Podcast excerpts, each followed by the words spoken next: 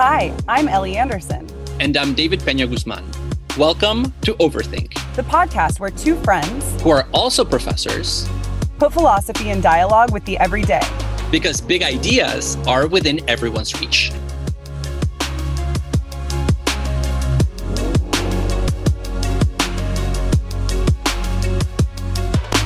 Just a month into governing, the Joe Biden administration said that they will be looking into a plan for reparations. Basically, they're putting together a commission to look into the history of slavery in the US, as well as how it's harmed African American and Black folks in the US through discriminatory government policies after slavery. In some sense, it seems like we're entering a new phase of political discourse in the United States around the history of slavery and its ongoing effects.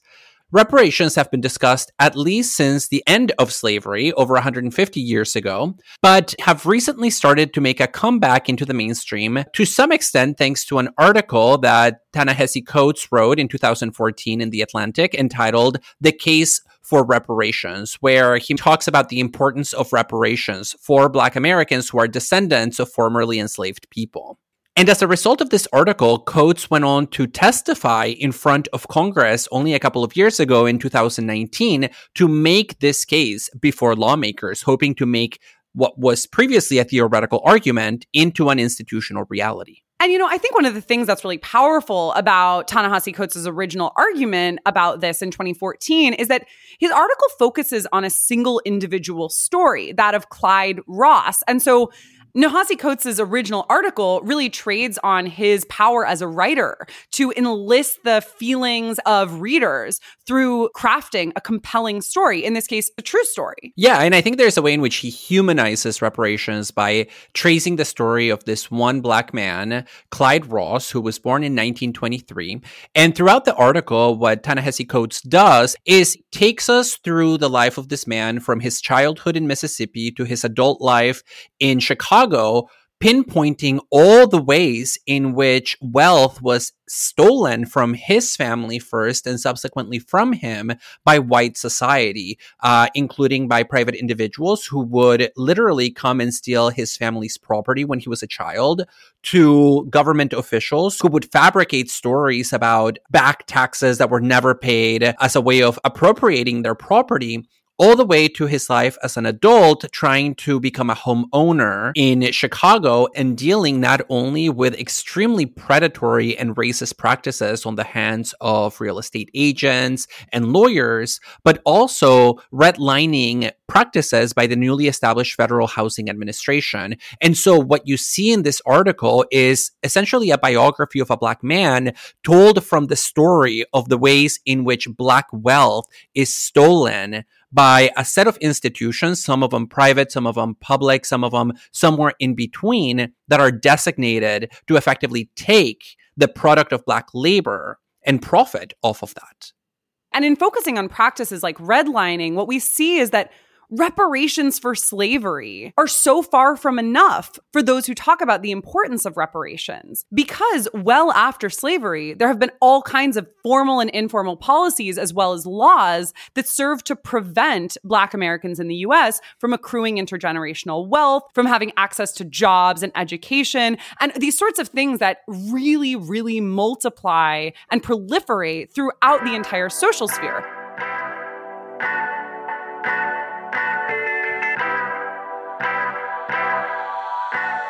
Today, we're talking about reparations. Why are an increasing number of Americans today arguing that reparations are important? How have reparations been implemented in the past, and how do experts believe that they should be implemented in the future?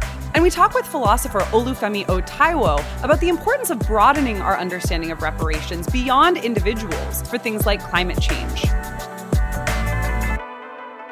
Every time I learn statistics about the disparities of racial wealth distribution in the United States, I feel as if I don't quite understand how deep the disparities run. So, for example, I recently found out that white families in the United States have on average 10 to 20 times greater wealth than the average black family. And conceptually, maybe I already knew that, but 10 to 20 times is the sort of thing that hits you in your bones. Yeah, that is unbelievably stark. Yeah, it's exorbitant. And most Americans apparently have no idea just how stark that gap is. So, for example, a 2019 study found that the average net worth of a white family is $171,000. Compare that to that of a black family, which is $17,150. Yeah, and almost all of the respondents vastly underestimated this gap. Even when they knew it existed, that racial wealth disparities in the US are obvious and well documented, they underestimated by 80% the severity of this gap. And I think the ignorance around these realities is really part of why the majority of Americans are against reparations. So, according to various polls, over half of Americans, although not much more than half, don't think the US should pay descendants of enslaved people. A poll from the AP News Center for Public Affairs found that only 15% of white Americans are in favor of reparations, whereas 74% of black Americans are in favor of them. And I think it's important to underline the fact that Black American support for reparations isn't really just about the economic disparities and the horrifying legacy of slavery. It is also about this sense that there has been an unfulfilled promise in the history of American politics because the federal government never gave them what the federal government itself formally recognized was owed to them. So here I'm thinking about the infamous 40 acres and a mule policy that came in the immediate aftermath of the Declaration of Emancipation, where the federal government said that formerly enslaved people had a right to reparations in the form of land and famously a mule right? So the idea was that the federal government would confiscate a segment of land on the eastern seaboard of the United States, running from South Carolina down to Florida, and it would redistribute that land to formerly enslaved people.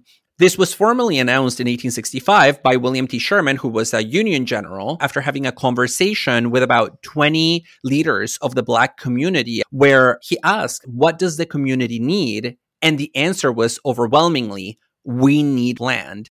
And so this land was put aside for this purpose.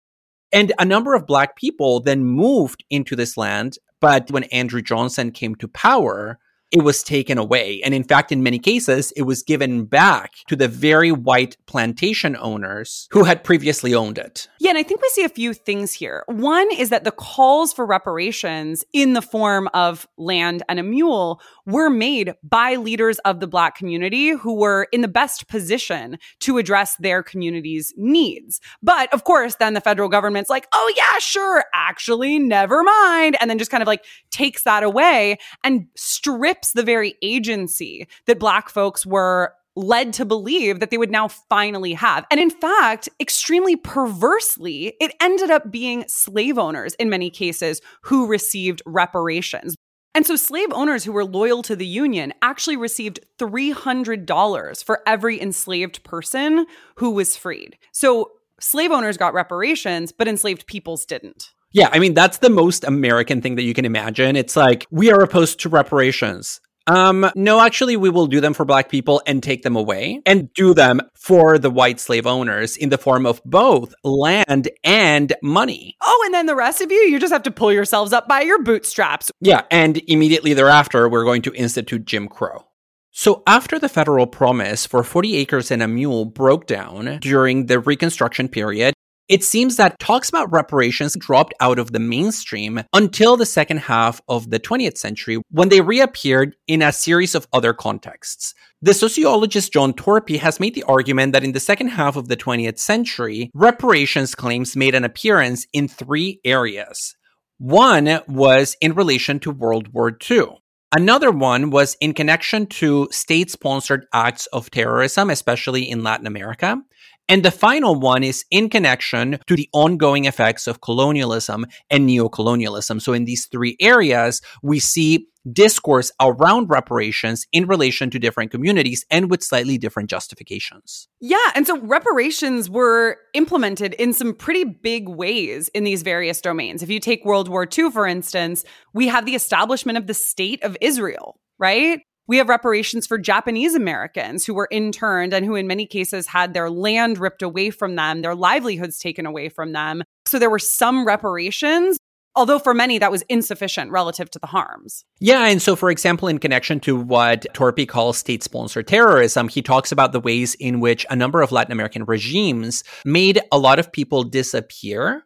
Uh, so this is the famous case of what in Spanish we call los desaparecidos, people who are deemed terrorists, and then suddenly they're nowhere to be found anymore. All the records of their existence are erased. And in that context, a lot of people have called for reparations, not only in the form of payouts to their descendants, but also more symbolic acts like expunging the criminal records that were fabricated by these states so it really highlights how varied reparations can be and how context sensitive they can be. Mm-hmm. And I think sometimes when we think about reparations, it seems like this radical political move. But like in the case that you just mentioned, David, of those who were disappeared in Latin America, the simple call on behalf of family members to get a buyout for those who were killed is literally what a life insurance policy is, right? And so, like, they're asking for the bare minimum. And the bare minimum sometimes as a recognition of the existence of these people whose legal status was denied by the states that made them disappear. The bar is simply a recognition of the fact that these people were.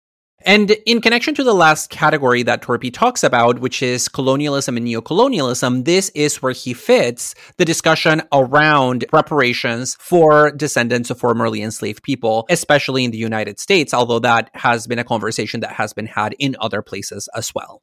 And so is Torpey's point to draw attention to places where reparations have been implemented?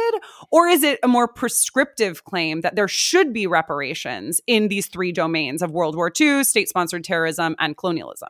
Well, his claim seems to fall somewhere in between, where he says it's in these three areas that we see reparations claims unfolding as normative demands that correct a historical injustice. And so what is important about reparations claims in these areas is that they don't simply make a utilitarian argument about ways to move forward. And so reparations are not simply something that is going to create economic efficiency or that is going to help society run a little bit more smoothly. His claim is that in these areas, we see claims about reparations being a compensatory right, a normative entitlement on the part of victims for a historical injustice that was perpetrated maybe against them or maybe against their ancestors. So it's about that normative dimension taking form. Yeah, and I think what's also important to point out here with respect to reparations is a pretty obvious fact that they have to do with things that happened in the past. Reparations discourse shows to us the fact that ethical claims are not just made in the present between individuals who might harm each other. Rather, ethics is an intergenerational task in many cases, where things that happened in the past persist as harms into the present. And in this case, descendants feel they have a right to make an ethical claim about something that happened in the past. And legal experts who specialize on figuring out the legal framing for reparations will talk about two different approaches to them. One of them is literally called the forwards looking approach, which treats reparations as justified in terms of the positive effects that they will have. So again, this is a utilitarian argument. And the second approach, which is the backwards looking one, which really emphasizes not only that compensatory dimension, the fact that they repair a harm that has been done in the deep past, but also bring to light the importance of reparations having a symbolic dimension. So think about something like the importance of an apology for slavery, an apology for Japanese American internment, an apology for apartheid, and so on. The value of the backwards looking approach seems to be that it really explains what is unique about reparations as opposed to other social programs that might try to alleviate disparities between the races, for example, but that are not necessarily tied to a particular historical event. Yeah. I want to think a little bit about the collective responsibility that's involved here. In the context of reparations for slavery, for instance, I think an argument that a lot of white people will make, who, as we know from the statistics, are overwhelmingly against reparations, is that, well, my ancestors didn't own slaves. And so why should I pay for reparations? So, in my own family history, for instance, on both sides, my family members immigrated from Scandinavia. And they settled in the Midwest in like, I think the earliest was mid 1800s or something. And so they were living in the US still at the time of slavery, but they were all in the North. None of them owned slaves. And then they moved to California. Even though my ancestors didn't own slaves, though, they still benefited in all kinds of ways from white privilege. So, you know, my ancestors were not discriminated against when they were trying to receive a home loan. Part of my family, when they moved to California, settled in Orange County. And Orange County had laws against Black folks living there. And so, even though my family didn't own enslaved people, my family's ability to settle in Orange County and to accrue intergenerational wealth, which led to educational opportunities, which led to career opportunities, is still built upon the backs of enslaved folks in the US. And I think you could say the same thing even for white people who are maybe only first generation American, although it would look a little bit different than my family's history of privilege. No, I think that's right. And uh, one of the things that this makes me think of is the fact that we typically operate with individualist notions of responsibility, where in order for us to recognize that we owe somebody something, we seem to believe that we need to establish a one to one correspondence between the perpetrator of an unjust action and the individual victim of that action. So it's almost as if we need clear cut mapping rules of guilt and victimhood in order mm-hmm. for us to recognize responsibility and something that a number of philosophers especially in the 20th century, have contested is precisely the idea that responsibility is purely individual. And so, talk yeah. about collective responsibility has emerged. Yeah, and I think in addition to focusing on the way that this responsibility is shared, arguments about collective responsibility also need to focus on the temporal dimension of them, right? The fact that collective responsibility stretches between generations rather than just being something even among a group that exists in the present. And so one of the ways in which I think about this temporal dimension is to say, well, if you agree that people can inherit wealth, right? If you're entitled to inherit the wealth that your grandparents passed to your parents and your parents passed on to you, why shouldn't you also inherit their debts, their responsibility for their crimes? Yeah. And I think that really terrifies a lot of white folks in the US, right? Especially those who may have benefited very explicitly from enslavement, like the descendants of slave owners. In an argument against reparations, David Frum has this image where he imagines like, oh, just sending out a bill to a bunch of the descendants of slave owners. And I think that idea of some sort of like payday or reckoning is just beyond the pale for a lot of white Americans. Yes. And so I think that there is often this pragmatic panic, this panic mm-hmm. around the pragmatics of reparations. Like, how are you going to do this? Who's going to pay for it? Are you going to send me an individual bill and I have to pay money to an individual family that I've never met before? And they seem like intentionally reductive objections to what is a much more complicated issue as a way of distracting from the need to talk about the moral, normative, uh, political dimensions of, you know, whether maybe this is a real entitlement. Is this something that we ought yeah. to do on moral and political grounds, even if we agree that in practice it might be a little tricky, although not impossible? Absolutely. And I mean, maybe just like a bunch of the nice Christian suburban white ladies who sponsor black and brown children and then post pictures of them on their refrigerators might have something to say about that. They're pro reparations, right? yeah, that's the thing that I think a lot of white people are pro reparations, but only when they get to cloak them under the guise of benevolence and charity and philanthropy. It's reparations, but on my own terms. Just out of the goodness of my heart, I pulled myself up by my own bootstraps, but I'm going to help others. yeah, and of course, usually like amounting to what, uh, two ninety nine a month.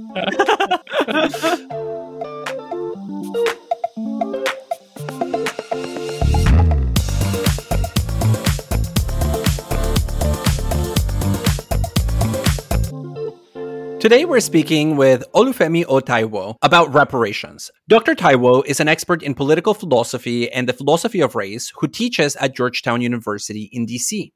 He has published on these topics in academic journals, as well as venues such as The Nation, Slate, and Al Jazeera. And he is currently working on a book entitled reconsidering reparations. Basically, he's an incredible philosopher who's also doing fantastic work in the realm of public philosophy. And we couldn't be more excited to have him join us today. Welcome, Femi. Hi, Femi. How's it going? Glad to be here. Thank you for joining us. Now, for a lot of people, when they hear the concept reparations, their minds immediately go to reparations for slavery. But you work on what are known as climate reparations, which are reparations associated with the uneven distribution of the impacts of global climate change. Can you lay out the basic idea for us? Yeah, the setup of the question is interesting because I think you're right. There's a very different conversation amongst the people who use the term climate reparations and a more long-standing discussion about reparations for the transatlantic slave trade. And I just finished my book, Reconsidering Reparations. Congratulations! Can't wait to read it. Thank you. And the central idea of the book is that these two very different conversations about reparations conversations are the same conversation.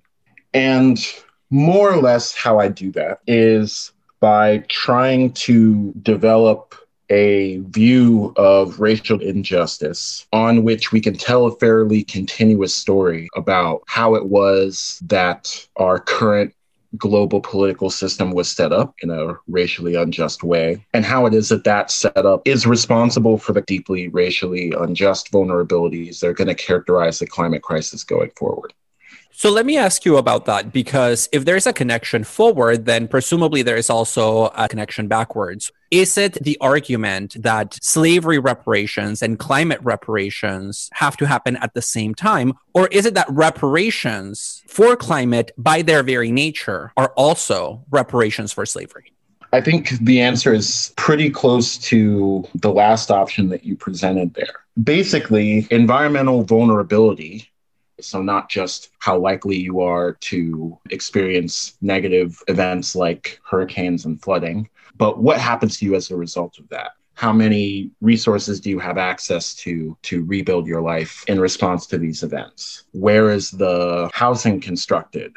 that is disproportionately vulnerable to these events, mm. right? Um, mm-hmm. How are social resources mobilized to provide disaster response based on seeing you as a sympathetic figure, for example, or in the other direction, how are resources of violence mobilized to police you, even in the aftermath of climate related events? And if we look at the answer to all those questions, they tell a deep story about how things that we think of as weather events, things that we think of as calamities that are primarily ecological, what the rain is doing, what the wind is doing, are actually powerfully shaped by the regular aspects of our social system. Overwhelmingly, our social systems act to protect the people at the top of the various relevant hierarchies. And the history of those hierarchies is that they're co constructed. And co constructed by what? Well, Hmm. Let me tell you a story about the transatlantic slave trade. Let me tell you a story about colonialism, right? Yeah, you know, yeah. so it comes full circle. Yeah, and so it sounds like, you know, you're giving us a way of thinking about not only how the transatlantic slave trade has impacted things like environmental racism in the US, but also thinking about reparations in Africa itself as interwoven with the aftermath of the transatlantic slave trade. For instance, I'm thinking about an article you wrote where you talk about how Africa as a continent has emitted emitted only 3% of the world's cumulative carbon output. And yet, Africa is also the continent that's seen some of the earliest and most extreme forms of weather patterns changing due to climate change. Yeah, that's exactly right. And I would sit that fact about Africa's role in cumulative emissions next to another fact, which is among the ways that we have of responding to past emissions is a category of climate action called carbon removal, or sometimes called negative emissions technologies. So it's about land management and afforestation, reforestation. And 75% of the land set aside for this global challenge to meet our carbon removal targets is on the African continent. Wow. Right. Africa has contributed almost nothing to the problem, but is taking up the lion's share of solutions, right? So these are very perverse distributions of benefits and burdens. And who is deciding that it's Africa who's going to take on the lion's share of these burdens of afforestation and other climate reparations? That's an important question in a lot of ways because there are important multinational institutions, right? But I'm a storytelling kind of guy. and the good kind too. Let me tell you a story about how we got these institutions, right? Um, and it's a story that's going to talk about the transatlantic slave trade. It's going to talk about colonialism. Right. So even when leaders in Africa are part of these conversations, the idea is that there might be some sort of consent to exploitation or consent to coercion that's going on on a deep level. Yeah, I think that's right. And, you know, I don't want to make it sound as though African leaders and African politicians aren't thinking in intelligent ways and thinking in strategic ways about how to make these decisions. But the intelligence that they're bringing to bear on their strategic situation is looking at their negotiating position, right? Mm-hmm, and mm-hmm. these are countries that aren't at the top of the geopolitical pecking order. They're not countries that have immense amounts of government revenue to spare researching alternatives or funding think tanks and figuring out political solutions to a crisis where people are thinking on timescales through to the end of the century, right, is not always a great fit for governments of countries that have very pressing short term issues. Mm-hmm. Yeah. And when developed countries or institutions from the global north step in to offer resources for the global south for fighting this crisis, a lot of times this help comes with strings attached, right? And so the idea is hey, developing countries, we'll give you money to enact environmentally friendly policies to solve the problem that we created. But in order to guarantee that you'll pay us back, you agree to structural readjustment policies, cutting down things like social welfare programs and to privatize things that maybe otherwise would have been national. And so there is this sense in which even environmental projects push for a neo-colonial program whereby the original imbalance is only amplified. Yeah, I think the use of the word neo-colonial is an important one because what we're talking about ultimately isn't just whether or not the content of the political decisions is fair, but we're also talking about who's even in a position to make them. Countries further down the geopolitical totem pole, if you will, have less leverage. And you know, when major countries like the United States threaten to take their ball and go home, right? What's Botswana going to do? right. really, right? and that's at the bottom of this. Also, Femi, as someone who doesn't work quite in this philosophical space, I'm not sure if developed and developing countries is current. Eh, how do you feel about that terminology, or should I be using a different terminology?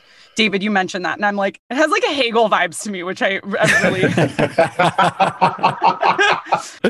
I think we should just move to spirited and unspirited countries. oh my god. Maximum Geist Moderate Geist. Buried Geist.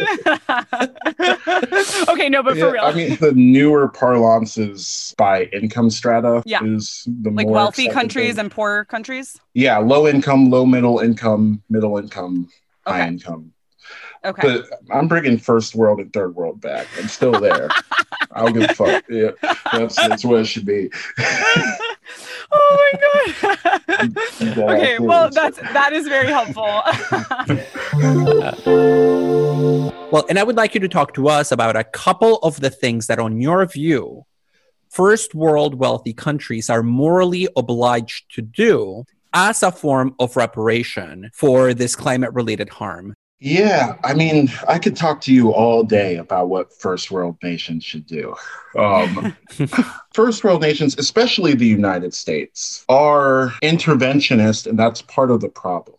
Mm-hmm. You know, we talk about bringing freedom to other places, right? And the basic framework of American exceptionalism is more or less a cultural consensus in this country.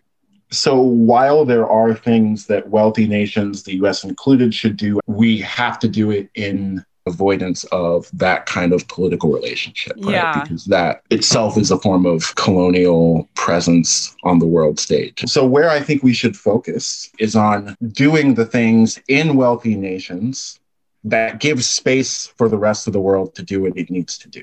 So, I think that means setting aggressive emissions reduction targets first and foremost in wealthy nations. That will have the effect of freeing up more of the carbon budget for the rest of the world to provide the residents of other places with what they need. I think they need to get back to the drawing board and refashion a global system of movement that is premised on resettlement. That used to be the going political structure during the Cold War when many of the world's refugees were European. And as the racial composition of refugees shifted over the decades, there's been a gradual shift towards warehousing as a default mode of relation to people mm-hmm. who are displaced across borders. And can you briefly say what warehousing means?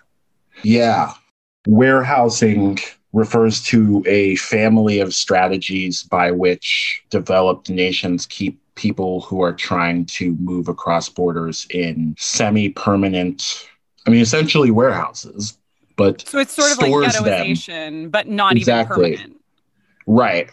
Makeshift temporary living situations that people end up living in for years and years. Mm-hmm.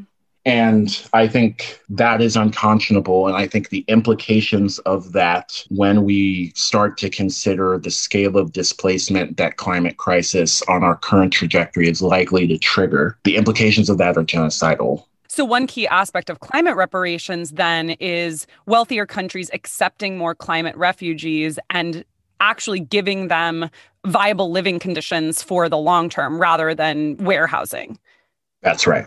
Yeah, and I haven't seen a lot of discussion of warehousing in the United States, at least in the uh, mainstream media, but I know it is a hot topic, for example, in Europe, because one of the things that warehousing does is that it not only locks refugee communities into this state of impermanence for long periods of time where they can be moved from one place to another, usually in these makeshift operations that are in the outskirts of town, but they are really controlled and calculated policies designed to prevent refugees from literally entering the community to keep them in this spectral, this liminal space where we know they're there, but we don't know who they are or what they look like.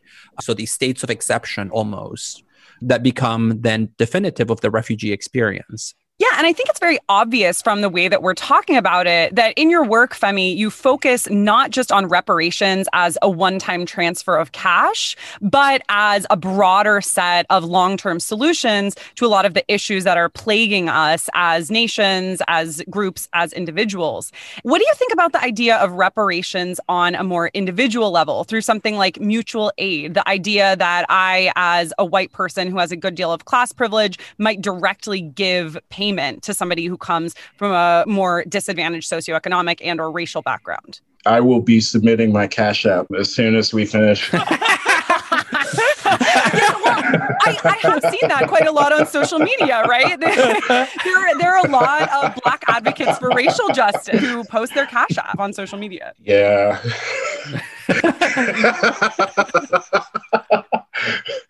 All right.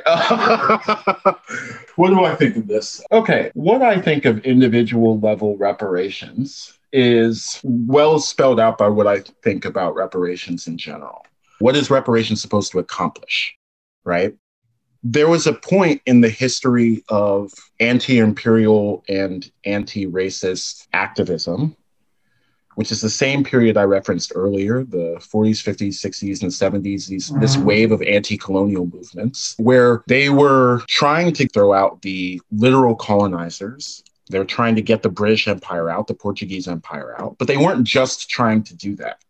Um, a lot of the political leaders and active people at this time were speaking along the same lines that I am now in very literal terms about reconstructing the world. We need new multinational institutions because the yeah. multinational institutions we have now are produced by the same people and for the same reasons that our colonial domination was produced.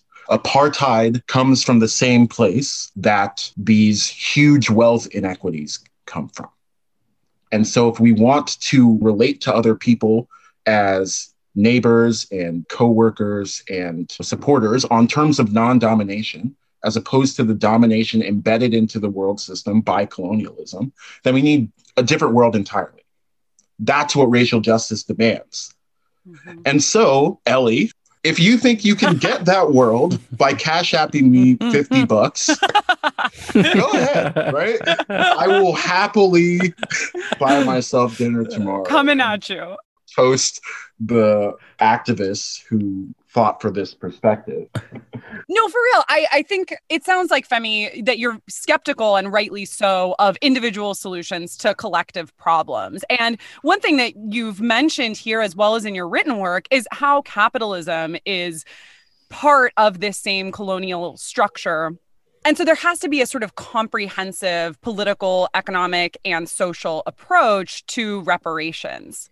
And I'm thinking here about an article that you wrote for Spectre recently called What's New About Woke Racial Capitalism and What Isn't. And you talk in this article about woke washing, how all these corporations basically joined the bandwagon of efforts for racial justice starting in June 2020 with the murder of George Floyd. They're like, oh, we're, you know, all for racial justice these corporations were jumping on the bandwagon of woke washing by talking pretty superficially about their commitments to racial justice. And for you, you know, even if these corporations' efforts aren't just all talk but they actually have to do for instance with hiring more bipoc employees and or putting some of their money to different organizations that this is never going to be enough because the whole point is that capitalism is at the root of the problem. So, what is racial capitalism and how does it connect to this question of reparations?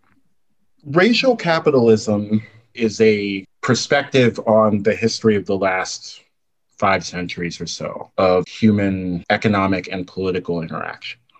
The basic tenets of the position were developed in a bunch of places. There were radicals in East Africa and South Africa um, the country South Africa and the region East Africa. Um, um, the particular strand of racial capitalism that I think about was popularized by Cedric Robinson and picked up on ways of telling world history, global history that had been developed by people like Oliver Cox and Eric Williams, both of whom were Caribbean thinkers. Cedric Robinson is African American. But basically, what all these people are doing are trying to say what's the connection between the way that we produce things and the way that society is organized more generally. And the story, more or less, is that what was spread by the cycles of conquest and colonial domination started by the European voyages of 1492 and thereabouts was a total system of social organization. It wasn't just some economic linkages or trade linkages. Yeah. So the transatlantic slave trade and this broader system of colonialism started the Industrial Revolution. The world system built out of this whole period of human history comprehensively organized society in ways that were racially stratified. It's interesting that this way of thinking is so controversial now given that the connection of racial stratification to these colonial conquests just decades ago in the 20th century would have been unmistakable. A lot of these empires ran just very, the most explicitly racially apartheid regimes that you could think to devise. In southern Rhodesia, for instance, there were rules of racial etiquette around which race of people could wear hats in the presence of the other.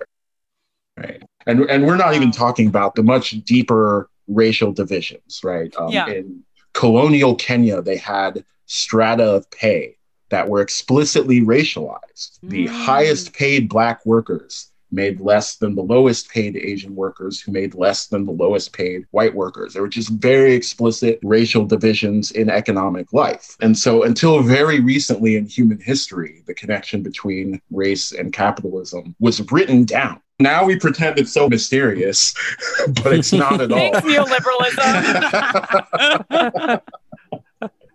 I'm at least encouraged by the fact that I think there's a huge growing contingent of young people who are really aware of this. I notice that with my students, for instance. But I think you're also right to point out that there's been like quite a collective forgetting, especially in the US. Yeah, a collective forgetting, a very motivated obfuscation of things Yeah. and and motivated in odd ways you know even people who work on race sometimes resist this because they think that it's failing to take race seriously if we acknowledge that there was a strong economic component to how it worked Mm. right Mhm. but being enslaved was a very economic proposition it literally meant you couldn't sell your labor and someone else owned it. It meant that you could serve as collateral to stabilize their loans, right? As 272 people did for Georgetown, where I work. Wow. Um, when Georgetown got into financial trouble, they liquidated their assets, which meant selling people. Um, this was a very explicitly economic relationship. And the point of racial capitalism is to show how social life in general, and not just production, was affected by these racial stratifications. But they were shot through with economic considerations. It's just true. So, Femi, in your writings about reparations and climate change, you make the argument that one of the dangers of not taking a proactive approach to climate reform is that we're likely to see the spread of what Naomi Klein has called eco fascism. So, can you talk to us about what this concept means and how it connects to the global refugee crisis? Yeah, ecofascism is one of these contested terms because it takes a term we've been banding about in US discourse for the last four years, fascism, and takes, in some ways, an equally contentious term, eco, and puts them together. The thing that matters is that there are violent right wing elements who want to, in a variety of ways, pursue policies that will lead to death and destruction for people in the third world or global south or whatever euphemism you like. Um, they will do so by means of border militarization, border violence. They will do so by means of warehousing. They will do so by means of conflict over resources. And these people have a better shot in a world where we fail to mitigate as fast as we need to, adapt as fast as we need to, remove carbon as fast as we need to. And that increasingly looks like the trajectory of the last few decades of politics. Well, and it's interesting that with ecofascism, what we see is almost a coming full circle of environmentalism, which is sometimes associated in the popular imagination with the progressive left, coming all the way over to the right and uniting with some of the more fascist friendly corners of a different end of the political spectrum. And this, interestingly enough, it's nothing new. So, in your work, you also talk about the long and troubling history within the environmentalist movement of right wing tendencies and racism on environmental grounds. Yeah, that's right. Nowadays, we associate conservationists and environmentalists with people who are left of center. We imagine a long haired person with colorful clothing hugging a tree, eating soy, some shit like that, right? You know, the most important thing people need to realize about conservationist movements is that these are political struggles about what to do with land, about what to do with natural resources Mm-hmm. and just sit that thought next to the standard boilerplate definitions of colonialism, right? Mm. Someone arrives from somewhere else feeling entitled to the land and resources, maybe plants a flag down, says this belongs to the queen now, and we're off to the races, right? So conservationists, environmental justice movements can be politically useful, but what's going to decide whether they are forces of climate colonialism or forces of justice are the political relationships they develop with the people who are affected by the decisions that they make and what they decide to value. Hmm. Um, there's a researcher named Mordecai Ogada who chronicles how, in the present, first world based organizations in the name of conservation are trampling over the rights of people in the third world global south. And so there's an effort to describe climate politics as environmentalists versus fossil fuel organizations Mhm. And to conveniently forget the wider backdrop of colonial injustice that is the starting point of planetary politics as such. And from that vantage point, it's a lot less clear whether the first world environmentalists or the first world fossil fuel companies is the good guy or the bad guy. And I think we have to get out of these good and evil frameworks and just start asking direct questions about what happens to people if we do this versus what happens to people if we make some other decision. And that's how we have to move forward. Speaking of looking toward the future, you point out that reparations can facilitate comprehensive social transformation following the work of Robin D.G. Kelley. What do you mean by this? Like, how is it that reparations can go beyond changing the economic conditions of disenfranchised people and actually create such comprehensive social transformation? So I want to return to the anti colonial activists of the 60s and 70s. I want to return to how literally they meant what political theorist Adom Getachew describes as world making. They wanted to make the world over again. So they they actually made progress on that front. There was a time very recently where much of the world, especially the African continent, was described on a map in terms of which European power laid claim to that territory. Mm. Right. So there's a key at the bottom left corner listing the empires United States, Great Britain, France, Portugal, Spain, Netherlands, Italy, and assigning colors to them. And those colors are much of the African continent. And at least at that level, they literally did remake the world. And I think our task is no less comprehensive than theirs was. Mm. I think we're going to have to create institutions that don't exist. In their case, it was countries. In our case, it may be something else. I think we're going to have to renegotiate the social role, levels of power, and decision making processes of institutions that do exist. That might mean our going slate of multinational institutions, the World Bank, the IMF, the World Trade Organization some institutions are going to have to cease to exist, throw ExxonMobil back into the fires of Mordor. it also created the fires of Mordor. right. but, you know, that's what we're talking about. It's less that reparations is some specific policy thing that we could do that will then go on to result in social transformation. It's that reparations is the social transformation, right? We're talking about a planet sized slate of politics.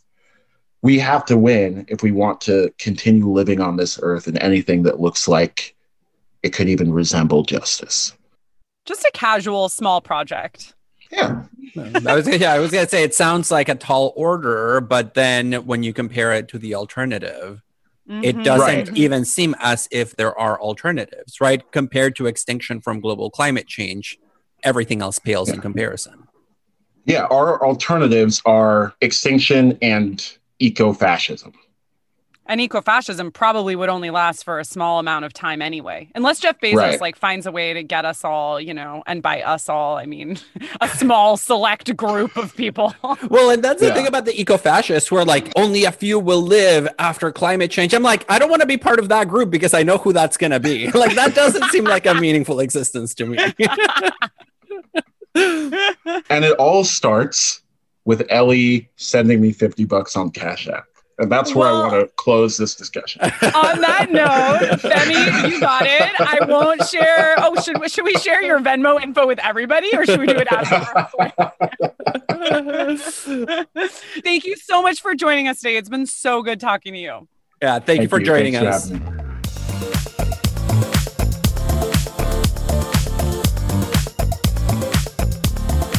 David, how great was that? It was so good. I really love the way in which we are now connecting reparations to things like climate change, which again is not the way in which I think, or I think most Americans think about reparations.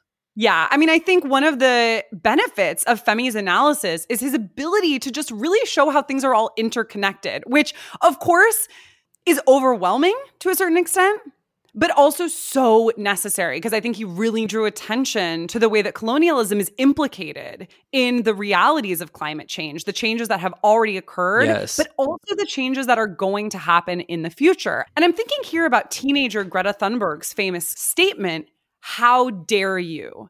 This idea that those of us who are still alive and are of older generations should feel ashamed and chastened by the climate reality that will affect her generation more than it will affect ours and it will affect future generations even further. Of course, at the same time, Greta Thunberg is a young Swedish girl who was given an international platform. Think about all of the how dare yous of the international climate refugees, who are mostly black and brown folks, who are really bearing the brunt of this, even more than those in wealthy Scandinavian countries. Yes, and one of the things that we now know from experts in the social and legal and political impacts of climate change is that the world's poorest are the ones who are going to suffer the most from climate change, either because they live in countries that depend primarily on agriculture or simply because of the well known connection between climate change and poverty so that if you're poor, you're going yeah. to suffer from climate change effects much more intensely and become poorer as a result. Yeah. And among so many possible reasons for that that we could cite, one is the inability of poor folks to move to places that are less affected by climate change. And so, you know, if you live in Southern California and you have wildfire damage, but you're wealthy, you could move somewhere, a different state, say, that is going to be less affected by climate change than Southern California is. And sometimes that movement is as literal as the power of your passport, right? The ability to leave your country and enter another country in search of a better life. Because what Femi is drawing our attention to is the fact that even those people from the world's poorest countries or most affected countries who do move then face an uncertain future in Europe or in the United States as refugees who are not allowed to actually integrate into society. Yeah, now, as we close, one thing that I want to mention is that Femi's work on the connection between reparations and climate change is particularly important because it really expands the horizons of our imagination about what racial justice demands. In particular, because as we've mentioned before, when we think about reparations, we really think about direct payments to descendants of formerly enslaved people. But in his work, he talks about a different kind of reparation. And here I want to mention the work of the legal theorist Lisa LaPlante who argues that even though a lot of people raise all kinds of objections to reparations, like, oh, they don't seem very workable, they don't seem very practical, they don't seem easily implementable, they don't seem easy to enforce, she says reparations are a matter of justice.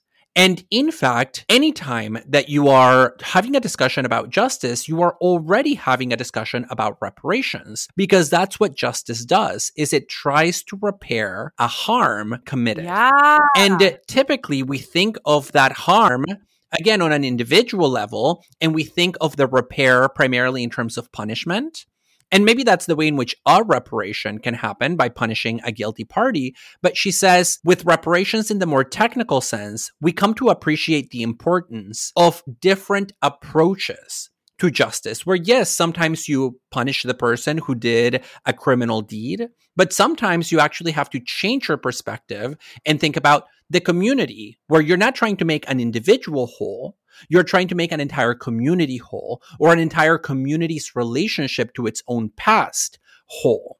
Yeah, and the way you put it, David, reminds me of restorative justice. And I think, you know, some really have made connections between reparations and restorative justice as a practice of not sort of doling out punishment, but actually working to repair the harms of the community by sharing grievances and having a kind of constructive community conversation about them. Yeah, and that's exactly what LaPlante says. She defends what she calls a continuum theory of justice, where she says all these competing theories of justice that we have have, some of which are more punitive, some of which are more uh, restorative, some of which have a focus on economic and social development. She says they all converge around the concept of reparations.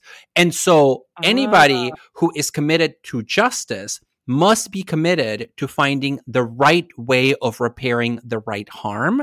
And that requires, in some cases, again, the more technical definition of reparations that we've been discussing, whether those be reparations for slavery or reparations for climate change. Wow. So it sounds like, according to her view, the question of whether you are for or against reparations is kind of a silly one because It's like asking, are you for or against justice? You might have disagreements on what constitutes justice or reparations, but if you're pro justice, you should be reparations, at least in some form. Right. For her, justice is reparation, and reparation is justice. We hope you enjoyed today's episode. Please rate and review us on Apple Podcasts, Spotify, or wherever you listen to your podcasts. You can email us with questions, feedback, or even requests for live advice at dearoverthink at gmail.com. You can also find us on Instagram and Twitter at overthink underscore pod. We want to thank Anna Koppelman, our production assistant, Samuel P.K. Smith for the original music, and Trevor Ames for our logo. Thanks so much for joining us today.